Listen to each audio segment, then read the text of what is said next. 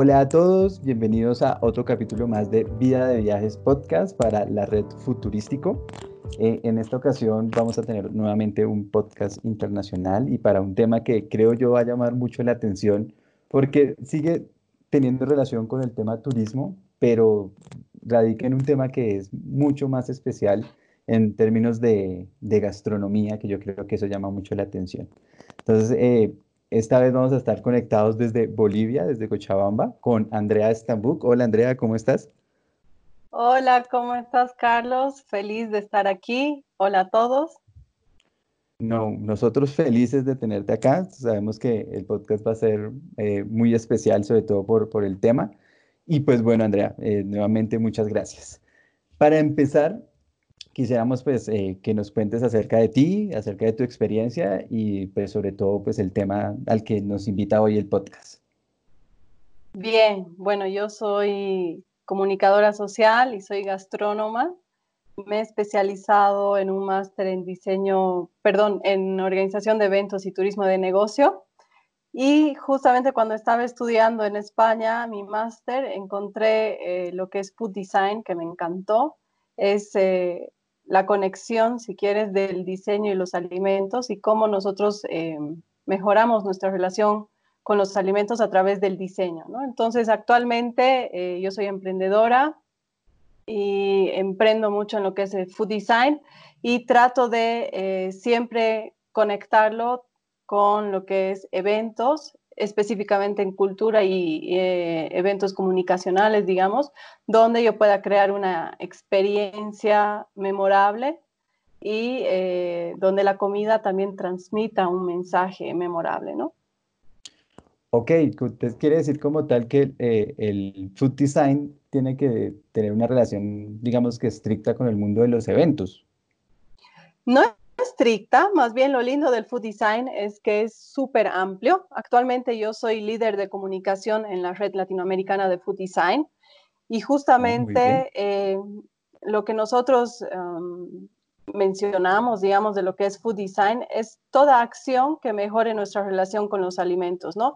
De repente yo lo veo más desde la gastronomía y de los eventos, porque, bueno, ese ha sido mi perfil profesional que he estado construyendo durante todos estos años, pero de repente te encuentras con ingenieros mecánicos, con ingenieros industriales que ven todo el tema del de, el diseño a partir de los alimentos, ya sea en la agricultura, ya sea en, la misma gastronomía como tal los restaurantes o incluso en qué pasa después, ¿no? Como los alimentos, eh, el banco de alimentos o los desechos, etcétera, ¿no? Entonces, en realidad el diseño siempre eh, busca resolver algún problema que hay, ¿no? Y en este caso es resolver el problema que hay a partir de, de, los alimentos y cómo nosotros podemos mejorar nuestra relación a partir de esta resolución de, de problemas o, o de cosas que puedan surgir.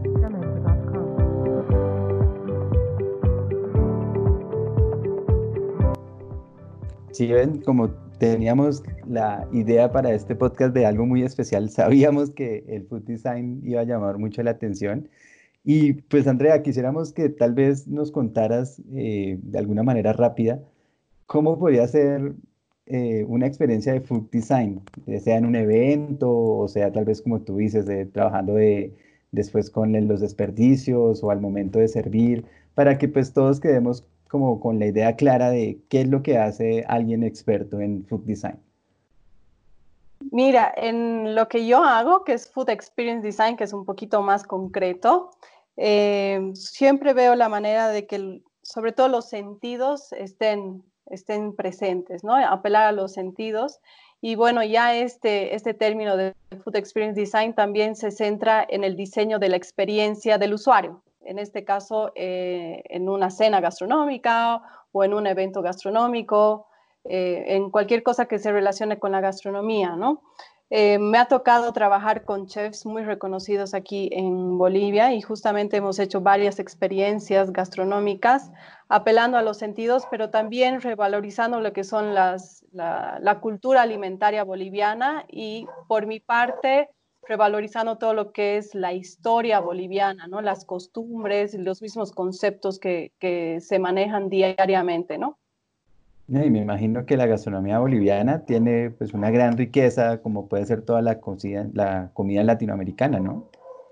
Sí, Bolivia, la verdad es que es muy rica. Eh, hay muchas personas que quieren tal vez encapsular de alguna forma a Bolivia en algún plato representativo, pero es imposible porque nosotros tenemos eh, muchos pisos eh, climáticos, ¿no? Tenemos el altiplano, tenemos valles, tenemos trópico, entonces cada región es muy rica en cuanto a producción eh, alimentaria y obviamente en gastronomía. Por ejemplo, Cochabamba es la capital gastronómica de Bolivia por diversos temas, por, por, la diversidad de platos que tenemos y, y, de verdad sales y en la esquina encuentras un puestito de comida callejera y la siguiente esquina te apuesto que hay otro, ¿no? Entonces nos caracterizamos por eso, ¿no? Y Bolivia es muy rica en tema gastronómico. Y me imagino que cada puesto es una delicia así increíble. Uh, ni te imaginas, ni te imaginas. Es realmente un mundo que yo siendo boliviana todavía no lo termino de explorar. me imagino, ¿no? Ya, ya apenas para, para que alguien lo escuche este podcast comiendo o, o esperando el almuerzo.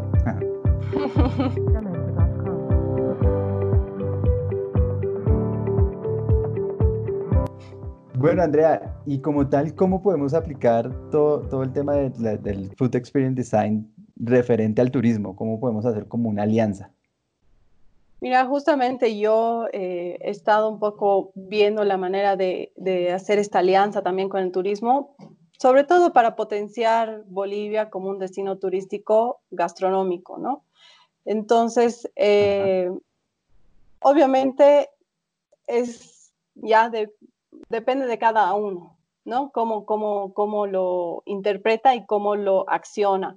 En mi caso, yo trato de realizar experiencias gastronómicas y a través de las cuales eh, yo eh, comunico toda la cultura y la riqueza gastronómica y culinaria, también la cultura culinaria como tal de Bolivia, y esto atrae mucho a nivel turístico. Las últimas ex eh, experiencias gastronómicas que he realizado, la mayoría de nuestros clientes eran extranjeros, ¿no?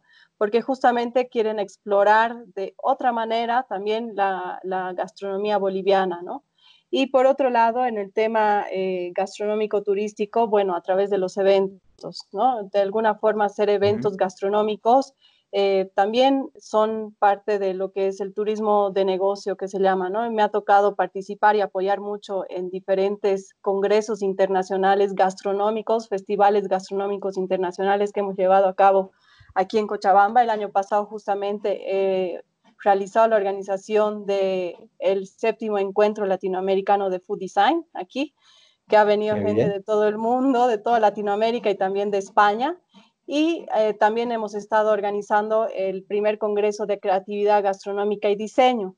Entonces, a partir de, este, de estos encuentros, de estos eventos internacionales, eh, lo que se logra es justamente la visión hacia afuera de, de, de Bolivia, pero también la visita de otros eh, extranjeros, digamos, a, aquí a Bolivia y que conozcan ¿no? toda nuestra riqueza. De igual forma, creo yo que cuando el turista viaja a otro país, uno de, de, los temas necesarios a probar es la comida, ¿no? Es como, bueno, puede ir a visitar una ciudad o algunas, tal vez, atractivos turísticos diferentes, pero siempre sí o sí quiere probar lo importante del país.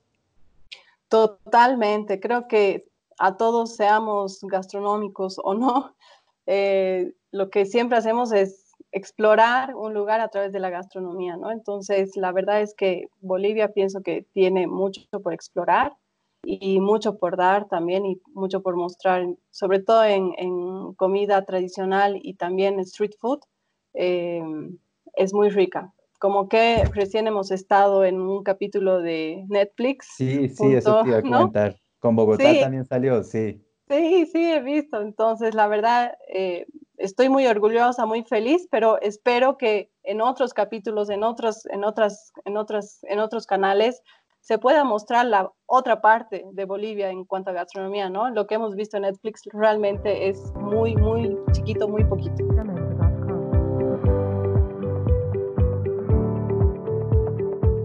Bueno, Andrea, y finalmente, ¿cómo alguien que tiene un gusto gastronómico o uno de esos estudios gastronómicos y a la vez tiene unos estudios en turismo, puede llegar a ser eh, un Food Experience Design? ¿Cómo puede tal vez esto eh, entrar a este mundo?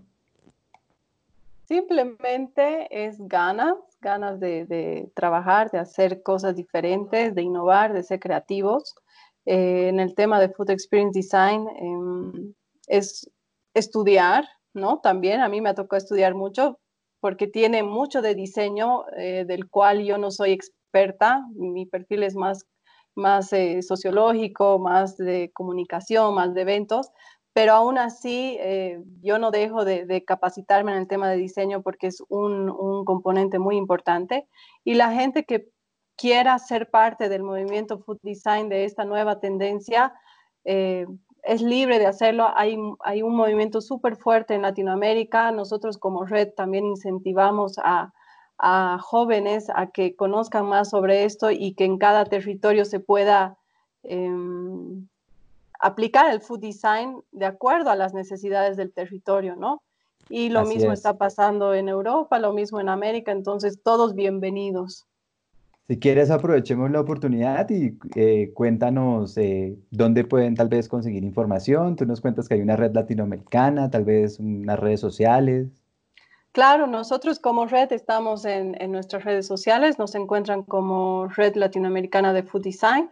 También tenemos nuestra página web eh, ahora en octubre estamos haciendo nuestro octavo encuentro latinoamericano, primer encuentro virtual que vamos a hacer, así que exactamente, así que mucha gente va, a poder eh, estar presente en nuestro evento y va a poder conocer más de lo que se trata la red, lo que se trata Food Design. Entonces yo los invito a todos al evento, los invito a que vean nuestras redes sociales y igual que me contacten si es que alguien tiene alguna pregunta, alguna inquietud. Y bueno, yo estoy abierta y todos estamos bienvenidos a, lo que es el food design en Latinoamérica.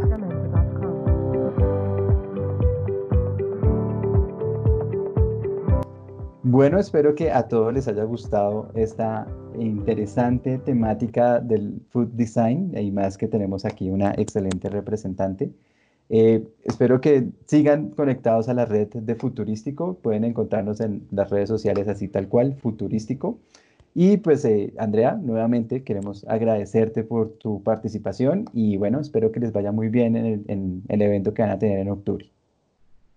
Perfecto, gracias, gracias Carlos, gracias a todos por escucharnos. Yo muy feliz de estar aquí nuevamente, felicidades por este lindo podcast y bueno, bienvenidos todos al Food Design. Muchas gracias a todos y esperamos encontrarnos en un nuevo capítulo de Vía de Viajes Podcast.